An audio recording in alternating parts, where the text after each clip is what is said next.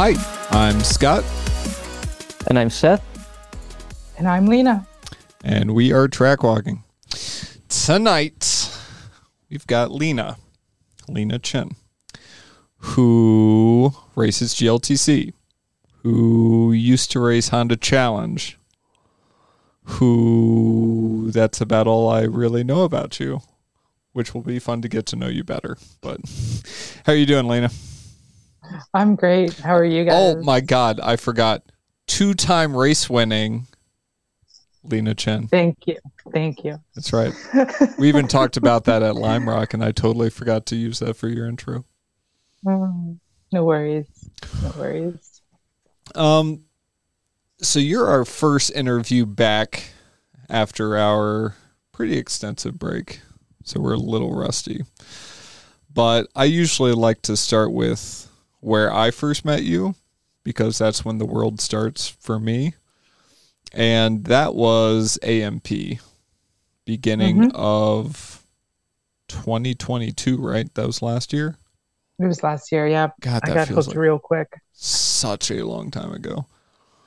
and Brian DeFries knew about you because you were from Honda Challenge Mm-hmm. and you showed up with a red Prelude. You got it. Yeah. I was racing uh, my Red Prelude, not in Honda Challenge in Florida, unfortunately, because um, the field just didn't exist, but uh, ST5. So um, my home track was Sebring. I had done, done Daytona and um, like Homestead and stuff like that. So So you used to live in Florida, but you don't anymore, right? I'm in the process of moving. I'm actually still here in Florida, unfortunately, but um, and it is so hot. I am sweating. Um, yeah, I'm clearing out my shop that I've been in for 11 years. That has a lift and um, a assortment of tools and parts, and going through it all, I found so much. I I have like a BMW E36 lightweight flywheel for some reason. I have um, a Honda um, multi-port fuel injection for like an EF Civic kit just sitting here. I found a Wilwood brake kit. Cool. So yeah, it's been fun kind of digging through my past and kind of remembering where I pulled all these parts from and and trying to sort through it and either give it away or sell it.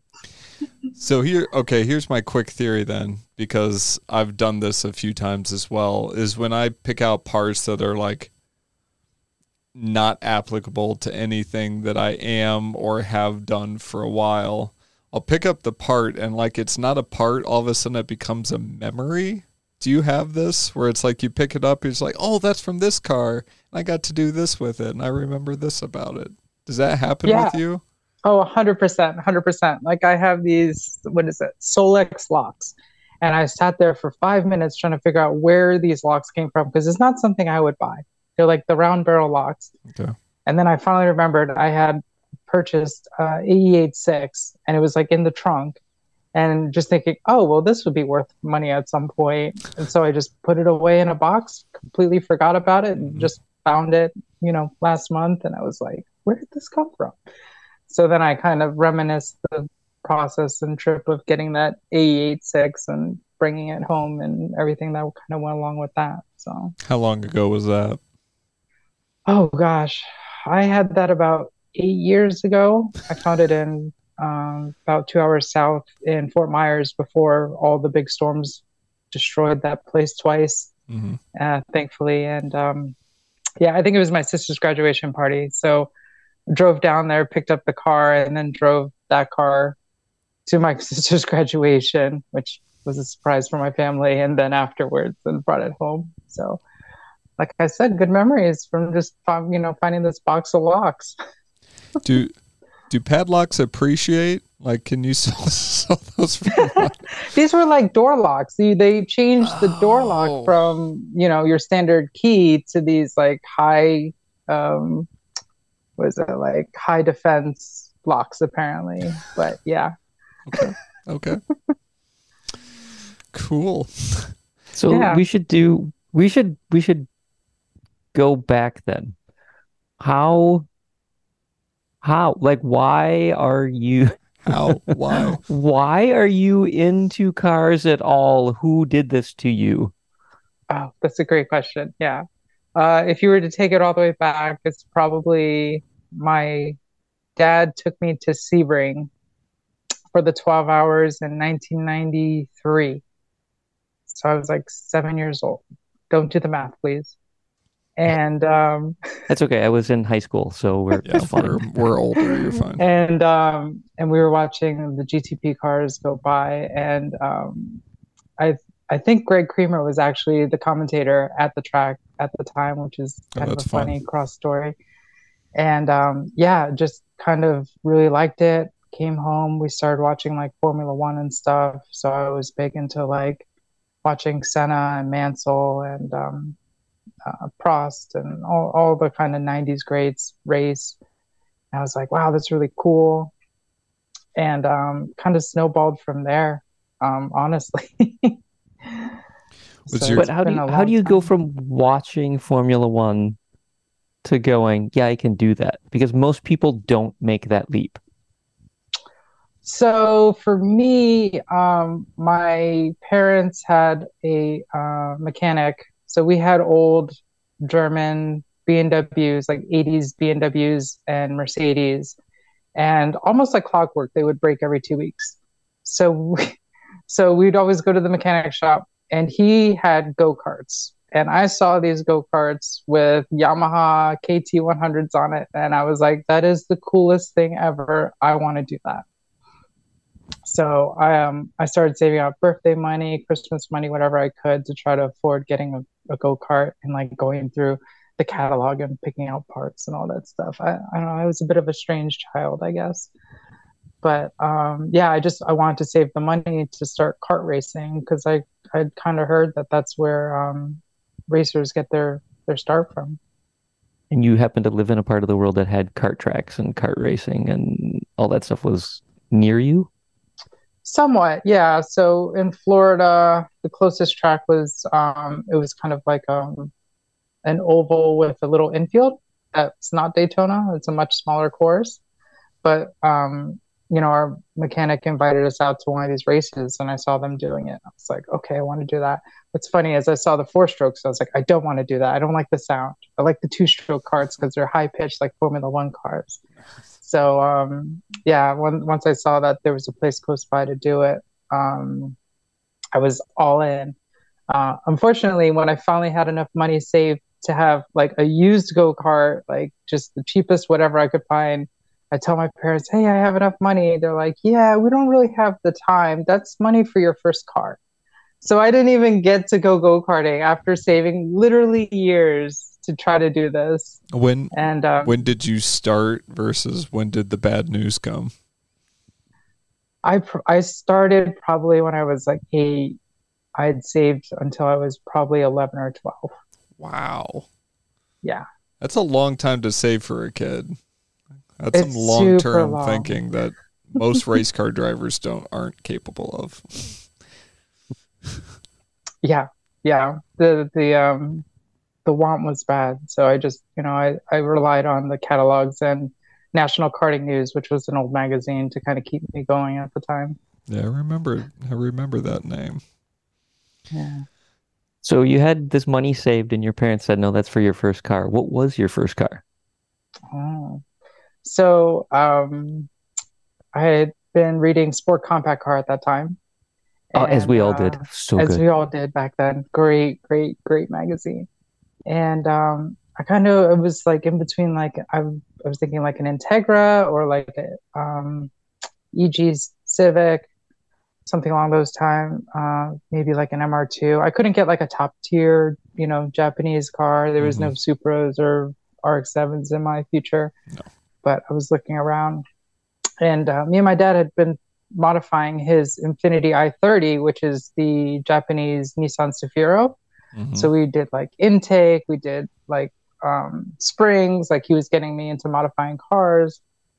And um, I guess they thought I would want that, but then they said they'd take all my, you you know, the money that I had saved. I was like, well, if I'm going to spend all that money, I don't want that car. It, it's nice, but it's a four door family sedan, right?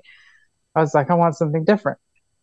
And a few months prior, I had saw that Sports Compact Car had an article on swapping an SR20 DET into a Nissan 240SX.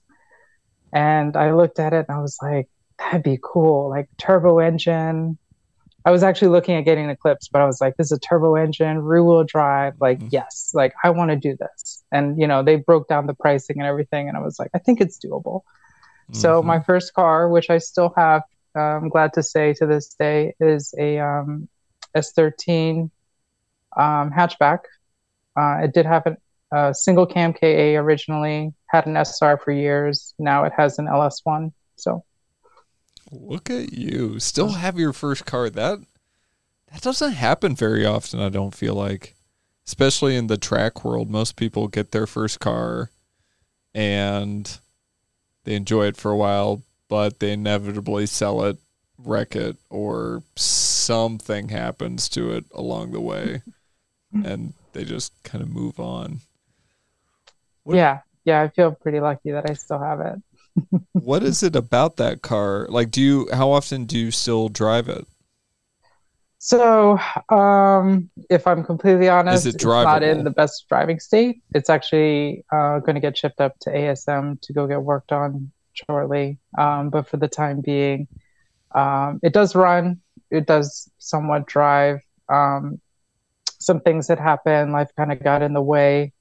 Uh, I dropped, um, didn't actually, well, I literally just dropped a valve while I was trying to check the valve seals into the cylinder. So then that made it sit for a while um, until I could kind of take the head off and put the valve back in. And then um, the clutch went. So just some small stuff that had kind of kept it from running for a bit. Um, but I do still start it like once a month just to kind of keep the oil flowing, keep everything somewhat fresh. Yeah. Uh, so the gas doesn't sit too long. But yeah, I'm I'm excited to get it back on the road. Like I said, life kind of got in the way, and then once I started racing, then it really got pushed to the back burner. But I still have it, so I'm proud to say that. Good. so you got the S13 when you were how old? 15. Okay.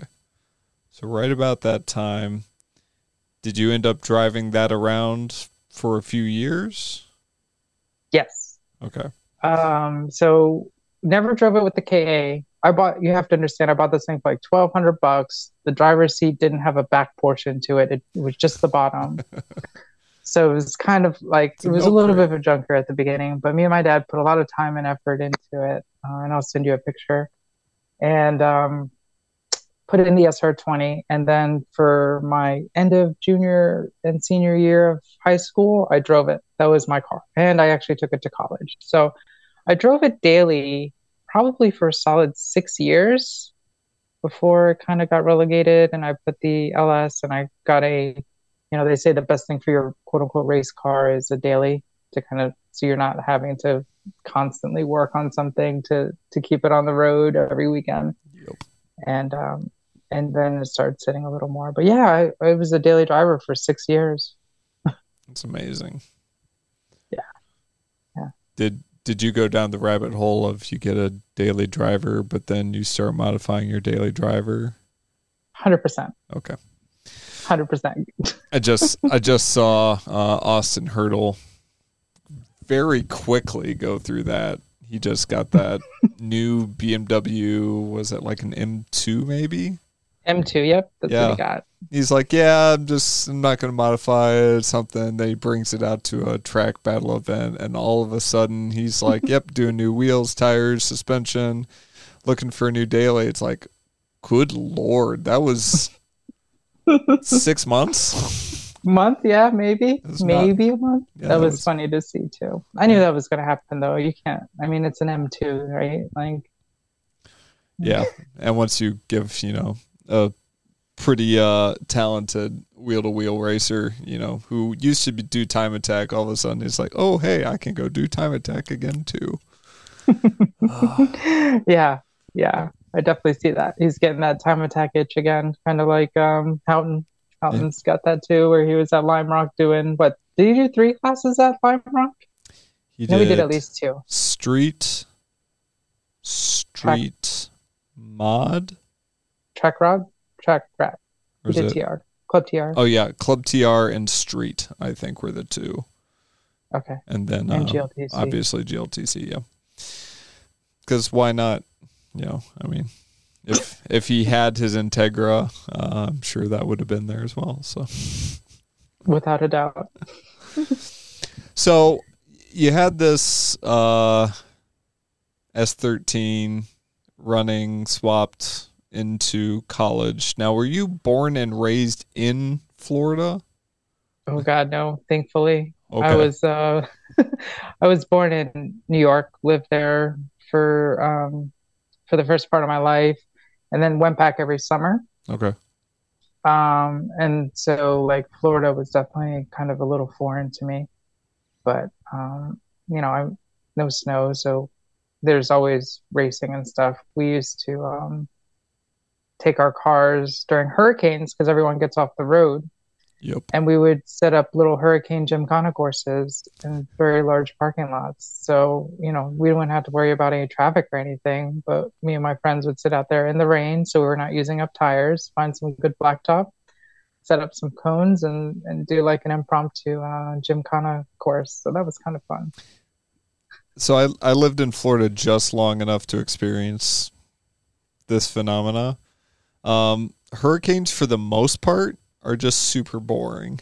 Um, Mhm. You just you can't really go very far. Power usually turns out, so you're stuck like sitting around reading books or like if you're lucky enough to have a generator maybe watching some movies and eating all the ice cream and frozen food because it's going to thaw anyway like it's typical like best case scenario it's super boring um, yeah, the, the best time I think was college uh, because we would do hurricane parties. So if it was less than a category Yeah. three, we didn't care. We would go get a keg before the before the hurricane started, and then we'd all just get together and just there you go you know we didn't we didn't have any cares at that point. That's amazing. um, so what's so how did you broach driving on track from just liking cool cars? Yeah, um, I guess my path was it was late, but uh, I did drifting and autocross, which isn't technically track driving. But then after that, I got into karting in my mid 20s, which kind of got me used to the wheel to wheel portion of racing. Um, and then started doing some track days. So I, I worked at uh, Braille Battery. and um, Okay. you know most of the people working there were racers so we um, we would get together and and go do a track a chin track day or whatever at Sebring so I had a E46 M3 at the time and and kind of worked my way up HPDE a little bit that way too um, What carts were you racing? uh, so I had a arrow with a uh, Rotax um, 125 Okay. So Those the are fun. Super- yeah Those are fun. Yeah, it was super fun. Super fun. Um, yeah, and we have a ton of good kart tracks. And we actually have um, some of the some of the current IndyCar drivers were racing with me at that time. Um, like Kyle Kirkwood. Um, there was a few others I can't think of right now. Oliver Askew. A lot of these people are racing professionally now, so it's kind of cool to look back. Dang. We've had that the a group of those guys come over. Um, Scott Speed's, the the team that his family runs out of Yes. Florida. There, they Mhm. come over to um when they run the big national events at the go kart track that's right by my house. So I've gotten I've been out there riding motorcycles before, and like Scott Speed's dad is out there talking to me about motorcycles, and and then they took their pit bikes out on track afterwards, and so like super friendly guys. I actually really really like the Florida guys when they come over um to drive because they've been a really really neat crew. Yeah, yeah, that's that's awesome. Yeah, me and Scott Speed actually we hung out once. We um he was doing um Global Rallycross, if you remember that. Yeah. Oh yeah.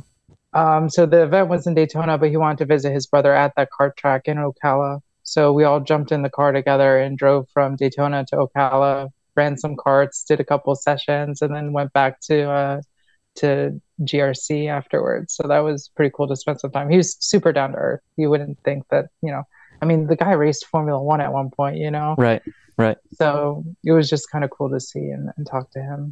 It's a pretty small world once you get in the guys who do karting and IndyCar and, and a lot of that stuff. They all know each other. Um, totally. It's, it's, it's pretty neat. they uh they did yeah. a interview with Scott Speed on I forget one of the F1 podcasts and it was interesting to hear him talk about himself while he was in F1 and how big of a cocky asshole he thought that he was while he drove Formula One, and that mm-hmm. basically that's why he believes he never really succeeded is because he thought he just couldn't really learn anything. Um, mm. so that, that was interesting. If if you've got time, I'd encourage you to go look that one up. That was that was a cool one should listen to that. That sounds like a good one for sure. What did um what did you do at Braille while you were there? Uh, I was kind of operations manager. So we would, you know, I would kind of set up the the lines for the different battery builds. Um, probably one of the cooler stories was I was watching F1 one weekend, and um, I can say now because they don't exist anymore. But Marussia was one of our customers, and I saw them wreck each other out in the race, and it was a pretty bad wreck. Hmm. So I kind of knew that they would need some new batteries at that point. So that Sunday before they were even, you know, they were still at the track, I had already put into the log like, "Hey, we need four new F1 batteries from Marussia." And sure enough, on Monday morning they call me. It was their afternoon. Yeah. But they're like, "Hey, we need batteries." I was like, "Don't worry about it. I already have it on in production. They'll be to you by the end of the week for the next race. And they were like, thank you. It's like, no problem. I hope you get the cars fixed. That's amazing. So. That's cool. um, well, so I'm just connecting the dots between when you were eight years old trying to save up for carts and then 15 plus years later you finally buy and go karting. Like, was that as cool of an experience as it sounds like having to wait that long and finally being able to to go out as it sounds like yeah i think it definitely makes you appreciate it a, lo- a lot um, i i think had i been able to do it at eight i don't know how much i would have stuck with it i kind of have bad adhd so half the reason why my parents didn't like me getting into anything is because they always felt like I was kind of never stick to anything. But I was, you know, young, trying to discover what I really enjoy and stuff. But I think certainly waiting, you know, had an effect as far as appreciation for being there and kind of, you know, um, I don't want to say sticking with it, but just, you know, like really being like, wow, I'm finally getting to do this. Like after all this time, like going through schooling and getting a job and being able to really afford it, it was um, it felt special. And even this whole last season uh, in GLTC has felt the same way. Like I feel so so lucky that I'm able to hang out with you guys and you know go out and do something that I am so uh, so passionate about. So you went from karting to drifting, which I still think is very cool. And hmm. then still in Florida at this point. Um I'm trying to remember where did you say that you tried competition next? Um I let's see. Oh, well, then I moved over to Champ Car.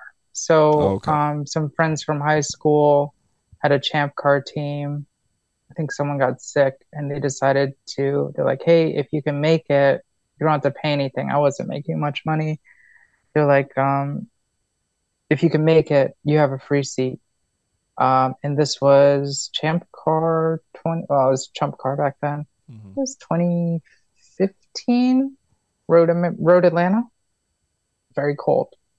Um, and I was like, I don't even care what it is. Like, yeah, I want to do some some wheel to wheel racing. So I, I, jumped at the chance. And um, funny enough, none of them were really that great at being mechanics. So the fact that I knew how to work on cars, um, as the car would break, I would help either fix it or tell them what to do to fix it. And um, they were like, "Hey, if you want to, you know, basically take care of the car, crew it, we'll just keep on giving you free seats." So I did that for a few years and just, you know, got to race basically champ car for for the labor of me keeping the car going. Dang. Okay. What tracks did you get to race during that time? Um, so we did CMP, uh, Daytona, a lot of Sebring, and Road Atlanta. They they really couldn't go out of the southeast too easily, but um, but yeah, we we did all the majors down here. So That's awesome. Yeah, And then I assume from there you kind of got the bug and needed to uh, keep doing it. Mm-hmm. yeah. So I I noticed that I was always the fastest in the car at Champ Car. Um, I had a couple epic battles with Randy Popes, which was a lot of fun. And We've, then um, we've heard stories. I was trying to find yeah. um, I was trying to find the next next thing for me. So I was like, I kind of want to do sprint racing um, to get to kind of get me going, so I can see how I do individually. So I think our best finish in class with the Miata was like fourth, and um, I was like, "Ah, I think I can do better. So um, this this uh, prelude kind of fell into my lap. Um, I don't know how much you know about it, but it was an ex IMSA prelude back when IMSA was smaller. oh, nice. So um, it was a factory car sold to a team for I think a dollar. Could never be registered, but the VIN number was like zero zero zero zero three. So it was like one of the first ones in the country, and um, only had ten thousand miles, but all of it was racing miles hmm um, and uh, it needed a, it was needed a heavy rebuild. But I kind of took it on because I got a good price on it and decided to take it racing in NASA in Florida. That's did it have like super fancy IMSA parts on it? Some like it had uh, Penske remote res um, shocks. The engine, I don't want to give away all the secrets, but um, Do you still The have the car, or did you end up selling fun- it? sorry, go ahead. Did you do you still have the car? Or did you end up selling it?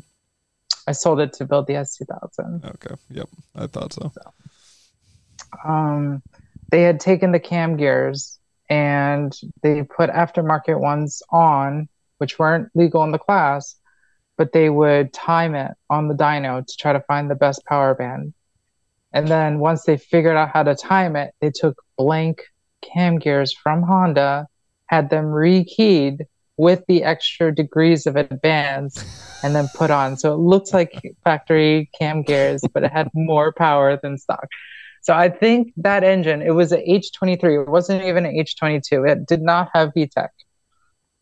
I was shocked. Now I had put a better header on, but you know, didn't tune it, better header, and I think the highest power that thing that H23 made was 190 horsepower, which is like almost unheard of for a non VTEC Yeah. Honda big block That's engine. that's strong. So um, wasn't enough to do well at AMP, but it it was it was a blast down here in Florida. Had you ever been to AMP before we raced there? No, that was the first time I'd ever been there. I, li- I like that track very much. Yeah, that was a blast. That was a really cool track. Like the elevation, the long sweeper, and mixed conditions. That was that was a really really good event. I mean, like I said, I I instantly got hooked. You know, Yeah, I think that was the last time I could actually beat you. Um, was at that track in your prelude, and ever since you got your S two thousand and been uh, getting more seat time in that, yeah, it's been uh, it's been trying to keep up with you ever since. what um, so I find it interesting that you've been like in terms of racing discipline, you've done quite a bit. You've done karting, you've done um, autocross, right? You had done some autocross by Mhm. this point. Yep. You've done endurance racing, sprint racing.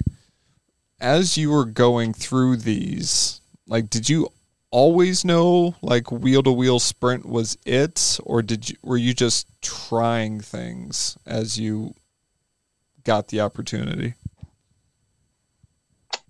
I I always thought wheel to wheel would be it. Actually, I always hoped that I would get into open wheel, uh, wheel to wheel, because that was kind of my first passion. But Formula One, right? you know, yeah, this everyone's dream, right? Like I'm a good driver. I could get to Formula One. Um, I don't think I yeah, could keep my head uh, upright in a Formula One car, let alone try I to know, drive it. right? If I could just sit in one at this point, I'd be happy. Um, but yeah, I, I always liked wheel to wheel. Um, drifting was fun with friends. I, I honestly really enjoy doing some tandem drifting. Um, just hanging out though. The competition side of drifting is a little rough for me. I've seen how much people struggle with that and, and the subjectivity of it. So I, I kind of definitely like the clock being the deciding factor. Um, but yeah, the the autocross was to get um, just kind of at the limit driving experience. Um, the karting was great, but it is so physical. Like it is, it is so rough on your body that I, I honestly don't even like it that much because of that reason. Um, which which makes me question how much I'd actually like wheel to wheel, uh, open wheel, because that has a lot of G forces too. So I think I found this nice little medium of of wheel to wheel in uh, closed cockpit cars. What have you found to be the I don't want to say like pros and cons list, but what have you found about like what is it about wheel to wheel for you that itches your brain just right? Yeah, yeah. So it is the high speed game of chess. It is seeing how you can kind of outbrake someone into a corner, take them, you know, find grip where others aren't finding it. Um, kind of the head games, the pressure, the kind of mental aptitude needed to really do well in wheel to wheel that gets me. I, I don't I don't get that with time trials or um, like autocross. It doesn't it doesn't scratch that same itch that being there next to someone and being like, okay, I'm going to take you into this corner, and you know I want us both to come out on the other side, but I expect me to come out on the other side in front of you. Spoken like a wheel to wheel racer. Perfect. Yeah. I'll I'll tell you what though, the uh, A and B main races at Lime Rock Park, Mhm. watching you and Hans and Alex and uh, Sam up front in B. Screw A, like front of B's where it's at. That was a lot of fun to watch. That was cool. It it honestly kind of reminded me. I was just watching some old 2019 video from Mid Ohio GLTC, and it it had a lot of that feel to it, like a lot of space given for passes, yes. and and yeah, it was very very comfortable. I, I have to admit, like it was a lot of fun with the with the AB racing, and I, I'm sure they're going to keep it. I would be very surprised if they get rid of it.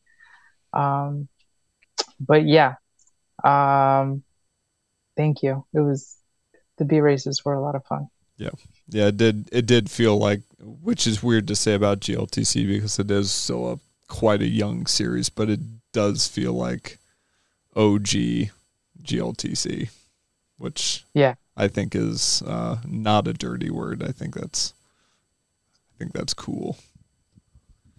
For sure. For sure. I agree with that.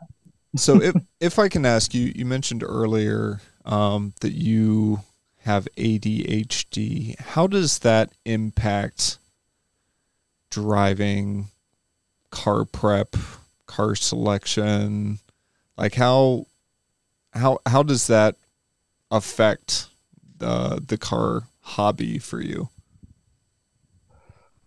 Um, I, in some ways, I think it's good because you can kind of multi, I can multitask a little better. So trying to figure out, you know, what needs to be done. Um, I think part of the reason why I love racing so much is because you have to concentrate. Um, so, you know, I mean, you're using a lot of mental power. It's, it almost requires that focus that it gives you because there's so much at stake, right? Especially at tracks like Watkins or Lime Rock, where where the walls are really close. You are Mm. having to really concentrate. So it it's almost like allows you to focus more so than the rest of my life when I'm just kind of all over the place. Because of the stakes? Say that again? Because of the stakes of it? Yeah, because of the stakes and, and situational and everything. Like I when I'm racing, that's all I'm thinking about. Um, I don't have the chance to think about, oh, did you know, I don't I don't actually do this, but did I leave the oven on? Or, you know, like the million other things in day to day life where it's really hard to to concentrate on just doing a single task for me because there's just so much going on. When I'm in the car, it's literally just the car, and I'm worried about finishing as best as I can in there. So, so it's almost like a quiet, like it's a quieter place for you. It is as loud as it is in the car. It is it is much quieter, and it's a, this reprieve that I I can't seem to find anywhere else in my life. Yeah, we um should probably do an entire episode or series on flow, but that's one of the requirements to get into a flow state is there have there has to be something at stake. There has to be something of consequence happening. Um, you can't really just be walking down the street and trying to dodge cracks. Like it's there's just there's nothing happening. Like there's no scoreboard to it. There's no time. There's no like risk associated with it. You know, there has to be typically some risk and something at stake in order for flow to happen. Mm-hmm. Hundred percent. Does it um like as you're preparing for events or like as you're picking out things to do with the car next and figuring out like even what direction to go like with the f- small fleet of cars that you have or have had in the past um, is it just as easy to make a decision on those or like how when you're not in the car but you're thinking about the hobby how does that play into it uh, I notice I have to be much more intentional. I, I can certainly be all over the place, like, oh, I need to build a splitter, oh, I need to finish the wiring, this and that. So um, I started figuring out that I, I would keep a whiteboard with me at all times. And this way, anytime I thought of something, instead of immediately switching over to do, you know, this or that, I would put it on the whiteboard and make sure it kind of got checked off that way so that way it kind of let my mind if i was working on something like i i had so many issues with the brakes in this prelude um that you know there was other stuff that needed to get done on the car but it was just like instead of forgetting about it which you know you don't want to do especially with a race car i would just put it on the whiteboard put a little box next to it and then get the satisfaction of when i could get to it check it off so I, I love a um, good check. You know, mark. it taught me some some good organizational skills, I guess. Yeah. yeah. I should I should get an actual whiteboard. I usually do like a large sheet of paper or something, but whiteboards usually work better. I like a good check mark too. It's yeah. real satisfying. You get one of the wide, fat ones. It's, mm-hmm. it's good. It's nice. So why the jump between the Prelude and the S2000? That's a good question. Um, I it came down last year. I was like, I knew I after doing AMP with GLTC, I was like, I know this is where I want to be racing, and I knew I wanted something to be competitive. Like the Prelude in its current in its state that it was in when I raced at AMP was not it, and um, Andy and team were there with ASM, and um, there was there was Micaiah with his Cayman. So I was just kind of looking around. It kind of I did a bunch of spreadsheets, and I was like, all right, well I could K24 the Prelude, but no one really sells a great kit for that, and I would still be chasing these issues that I have with the car. Um, I had considered looking at a Cayman, which I did in New York, and um, but it had the Bosch Motorsports ABS, which isn't allowed in GLTC. Mm-hmm. So um, I was kind of like, well, that's out. And then I just, I kind of happened to contact Andy on a whim. He had just put out the videos on T3 and building that. and I was like, "Hey, Andy, um, how just out of pure curiosity, how much you know are you thinking it would cost to build a GLTC um, S2000?" And he kind of gave me a number, which I was shocked at, but not in a bad way, actually in a very good way. And um, and then I was like, uh, so I hemmed and hawed for a little bit, but in the end, I, I kind of decided I was like, I'd seen how well they did with it last year before it kind of got nerfed by all the rules, and uh, and I was like, yeah, I, I was like, I've I've seen the S2000 do really well. It is a good trainer. Like I, I love the design, like the looks. I've had I've had Street S2000, so I kind of knew the driving dynamics and stuff, and I was like, I think this is my next move. So kind of just pulled the trigger, had him build me an S2000. Did you get any practice time? Like, did you get to do a practice event before your first GLTC weekend in it? Or did you so just first like weekend was COTA. I was supposed to do Barber. Um, there's a bunch of people who did the the GLTC winter vacation getaway at Barber, and um, unfortunately, I had just had surgery in November, and I asked my doctor, and he advised against doing that. So uh, no, the answer is I jumped into this brand new car at uh, COTA GLTC round one, and I said, "Let's do this." And well, after seeing what happened at Barber, it's it might not have been the worst thing if you hadn't have gone. So, Yeah. What uh, what were your impressions at COTA first time out? it was it was interesting. It it was a little bit. I think I went off twice in the first practice session, so I think it was still a little edgier than I was expecting. I was kind of I had been in the Prelude and like E92 M3s, E46 M3s prior to that, where if you put in a little bit of slip angle, it doesn't want to instantly snap back on you. So just kind of getting used to the car it took a little bit to to warm up. It felt great. Like I was very happy with the car. I, I thought it was great. But I I guess I just wasn't used to the S2000 at the absolute um, edge versus when I had a street S2000 and it felt like, you know, you felt like a a driving demigod. So um yeah, it was it was a learning experience, but it it was um it was a lot of fun. I was kind of surprised how low it felt on power compared to how the other cars were pulling on me, though. I really would have thought that it would have more of a, a go, but if you kind of lose mid corner speed with an S2000, like you you're sitting duck on the straights after. Same. What's up? Living that case swapped me out of life. Yeah. Min speed's your friend, and if you don't have it, you'll you'll still get jumped off the corner even if you have good min speed. So Yeah. it's Yeah. I definitely uh, definitely found that out this year. Yeah. So So what's been um well you did more than AMP last year, didn't you? I feel like you came to another event.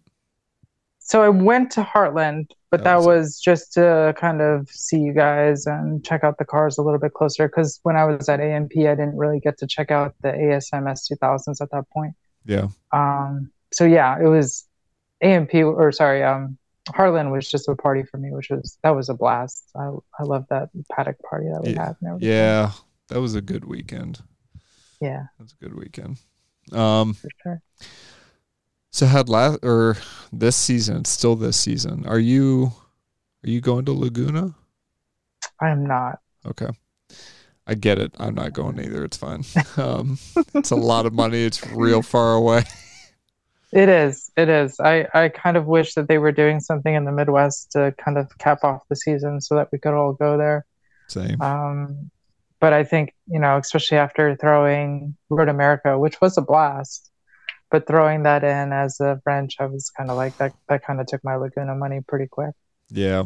Yeah. And then, yeah, things happened to me at Road America and Yeah. kind of nerfed the rest of the sorry. GLTCs. Uh, yeah. Still haven't touched it. Uh, so it's there. It'll get worked on. Here's a question for you. You you mentioned that in the in the chump car team that you kind of found yourself that like you were the mechanic. and here you are having Andy build your car for you. Is that like do you have a control problem or like were you fine like letting him do all that?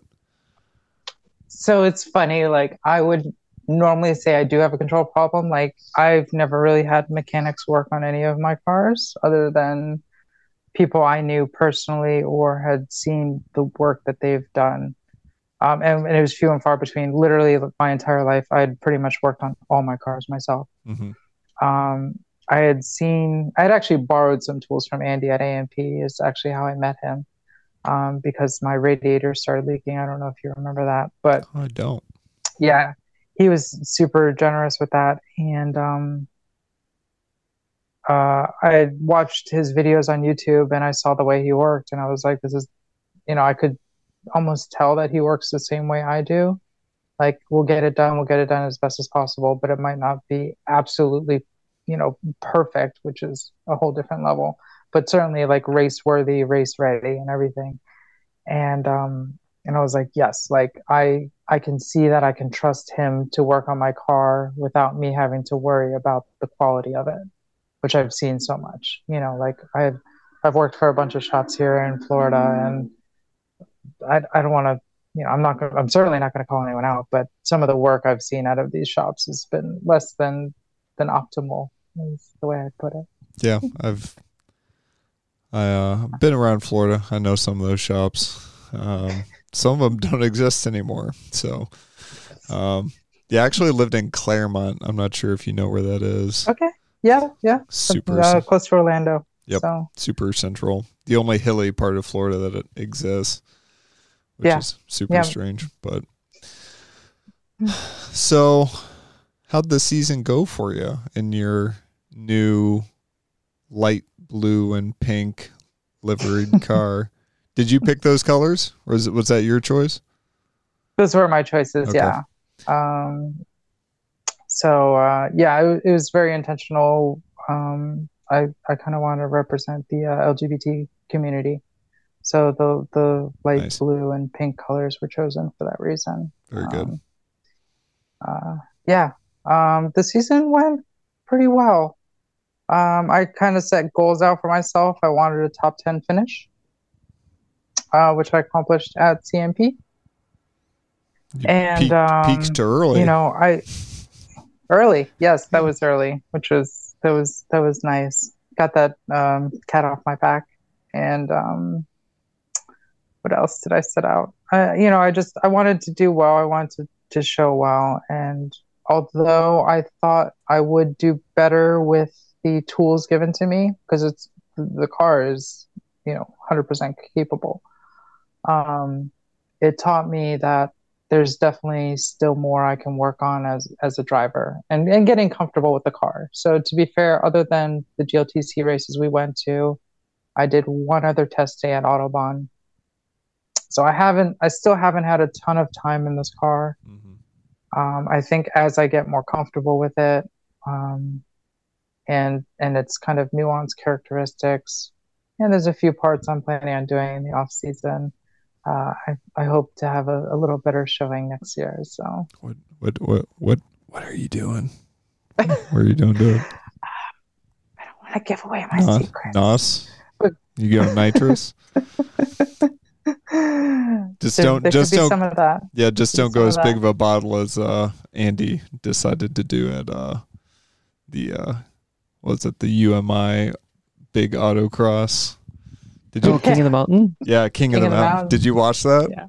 I did. Yeah, I did. That was a spectacular engine failure. that was amazing. uh, we texted him. I was like, "How much did you just try putting through the engine?" More like a bit too much. Yep. So more than he had yeah. previously. yeah, yeah. He's like he's he kind of wanted to go big, go home, and um, and the engine the engine said, "I'm tired, boss." Yep. Yeah, he po- I don't think I ever told you this, Seth. He actually posted the some of the logs in the chat from oh, did he? from the run, and you can see that the nitrous hits like there was a short one to get going, and then nothing, and then the long one for like the the kind of straightaway, and then you can you can see things go poorly right at the end of it. It's, it's pretty awesome. That car was quick though, like visibly fast. I, I love Yeah. that they try stuff like that. They're like, all right, so it's legal. Yeah. Let's do it. What's yeah? What's the easiest way to make this car faster in a straight line? it's not a bigger turbo. Dude, did, were you there to watch the uh the Jeremy Swenson versus Andy race at uh, Heartland? I did, yes, yes. That was good too. Yeah, it was the last time the car sprayed. yeah, that was. I'm trying to remember. Swinson won that though, didn't he? By a hair. I think it was like a tenth or two. It was it was closer Yeah. than I think we were expecting. Yes. Yeah, I was expecting Jeremy to get more of a launch off the line. Um, yeah, yeah, that was fun. They That was they bet fun. like a crispy dollar or something on that, didn't they? Yeah, yeah, I think they made a little little bet. Yeah. So uh, was- the Sunday Cup cool. races were really fun to watch there too.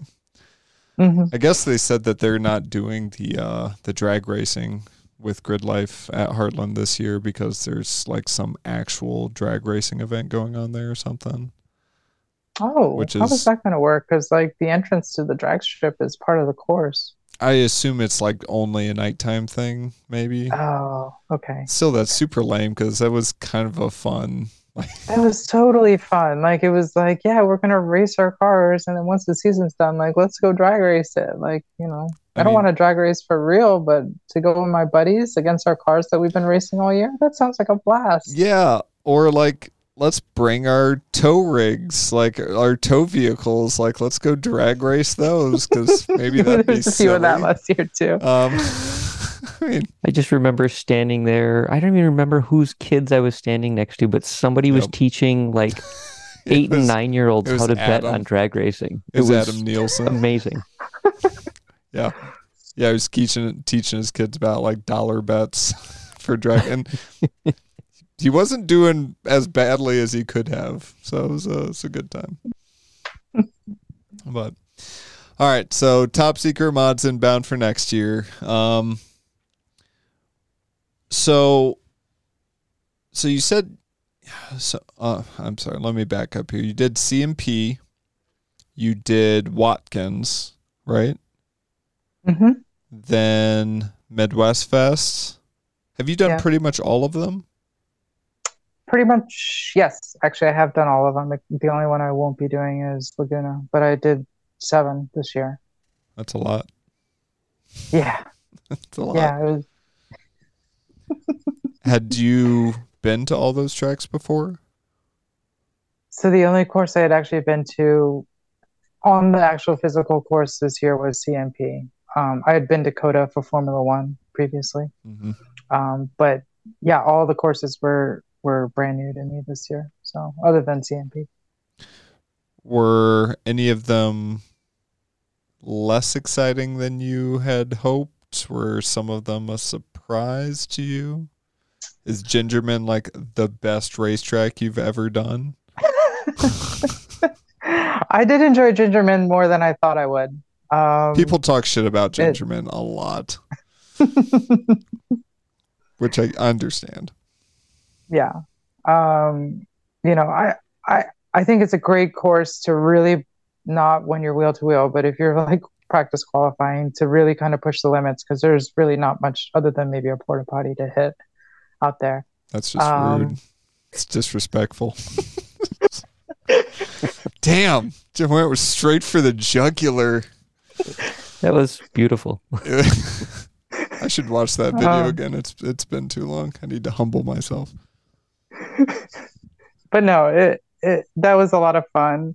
Um i i think i was surprised how much i really enjoyed mid ohio Yeah, um i had i'd heard good things. Uh lime rock i always kind of knew. I love those old classic race tracks just from you know they have so much character. Like watkins was amazing although very scary um especially in the wet Hmm.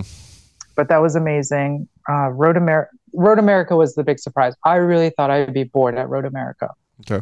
because it's you know the straights are so long but the kink was fabulous i loved going through that forest section it all kind of almost reminded me of I haven't been there, but what I imagine uh, the Nurburgring being like. Oh, sure. You know, because you just have trees and and you have people watching on the side, and um, into Canada Corner. I I thought that course was actually a real surprise of how much fun it was. Hmm.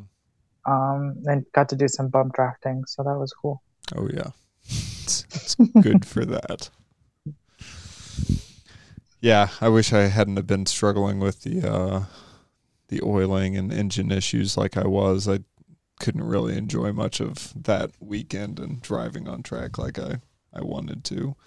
But that track is it's big. I've I've yet to go anywhere quite like it. It's a big one. It is big, yeah. I mean, like, oh, so Daytona is fairly big-ish too, like high-speed course, but Daytona is so boring compared to Road America. Like Road America, definitely, definitely, like outshines Daytona by miles. Mm. So Nice. Okay. Are there kind of looking at your performance this season? I know you said that you're going to be uh, doing some upgrades, modifications on the S2K. Are you? What are the things that you find that you need to work on, like as a driver? Here, let, Yeah, let, let me ask it um, this way. What's one or two things you feel like you need to work on, and what's one or two things you feel like you're pretty darn good at? This is Coach Scott right here. Yes. He's gonna he's, Yeah, he's I'm giving, giving you a this right coaching thing. It's amazing. Um, I'm pretty good at threshold braking, but I would say brake release on some of the higher speed corners I need to get a little better on. Okay. Um, and then just with the S2000 itself, when you get into the slip angle, it it has this tendency to want to snap, and I need to figure out how to control it better so that when I get there, which you know, to find the limit of grip, you kind of have to move past it, um, making sure that the car doesn't feel as snappy as it does now Okay. um that those are probably my my two big things it it's annoying as someone who used to drift that when i get into the slip angle it wants to snap i'm not used to that um but i also think that part of it is chassis wise because you know alex pfeiffer um tried drifting one in formula d back this was like when formula d first started i think it was 2005 or something um, and he could never get the car. He was a great driver, but he could never get the S2000 to to handle the same way that like Sam Hubinette could get his Viper to to drift. Which So, is which is weird to say because Vipers aren't good drift cars either. I mean that's those are super short wheelbase for the amount of car there is too. I mean that's that thing's cool though. I love me a Viper. Yeah.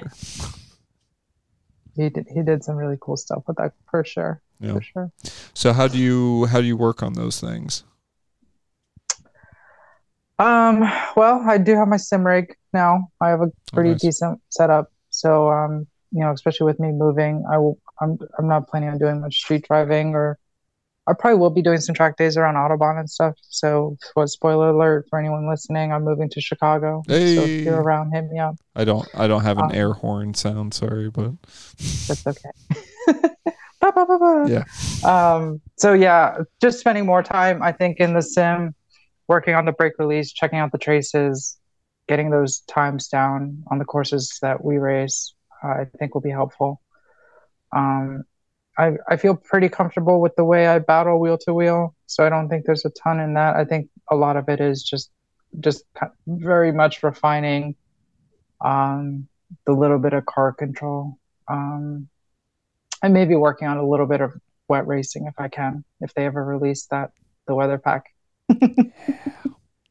love me a good rain race. Yeah. Feel like it's about the only thing I'm halfway decent at some days. So Um, nice. Okay. And then next year, you plan on pretty much doing the full GLTC package again, kind of depending on schedule. Yeah, depending on schedule, I'd like to um, to do, you know, maybe not the full full schedule, but as much as possible. I, you know, I love Lime Rock. I'm sure I'll do that again. You can't miss Midwest, so we'll go to Gingerman.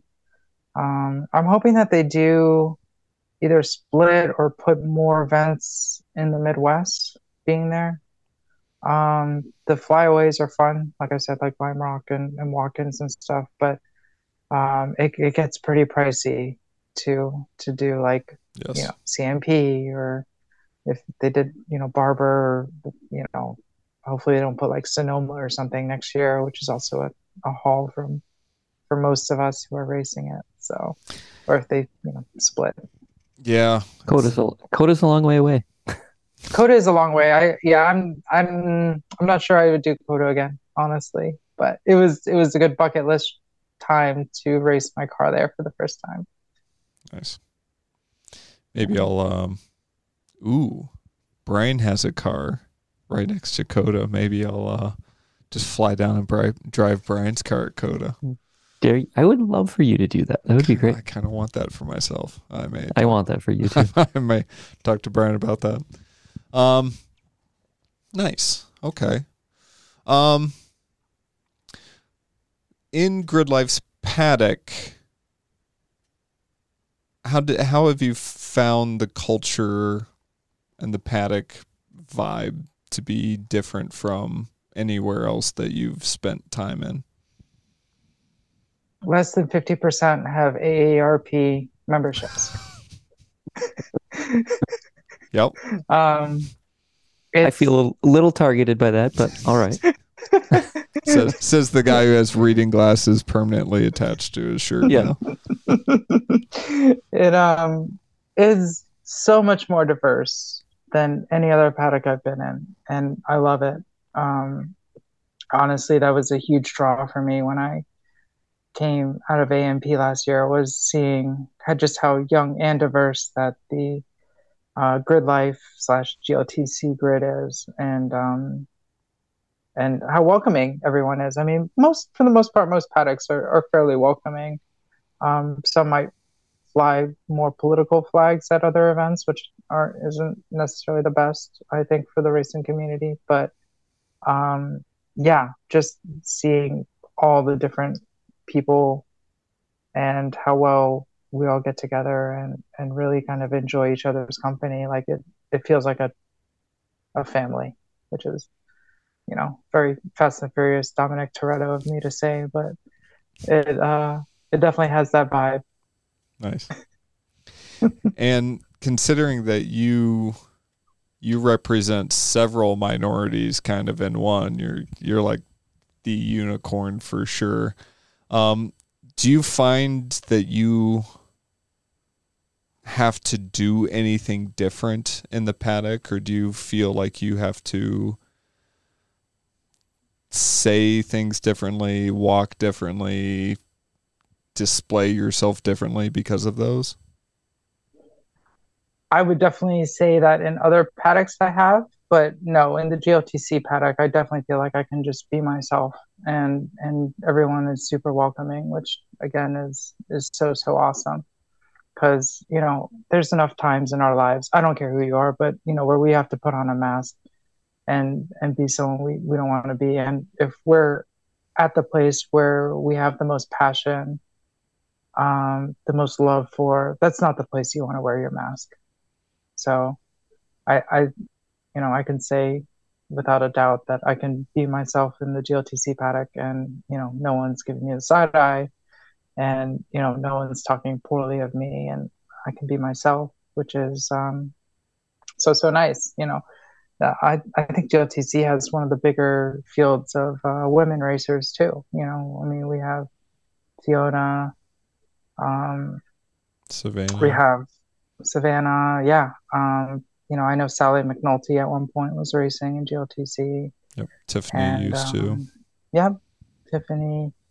Um, you know, they've done the scholarship to get, you know, we had Daniela's this year to get her into the TL at Mid Ohio. That was great to see. I love talking to her. Yep. I, I, I would love, of course, to see more diversity, um, but I know how difficult it is to kind of get into racing.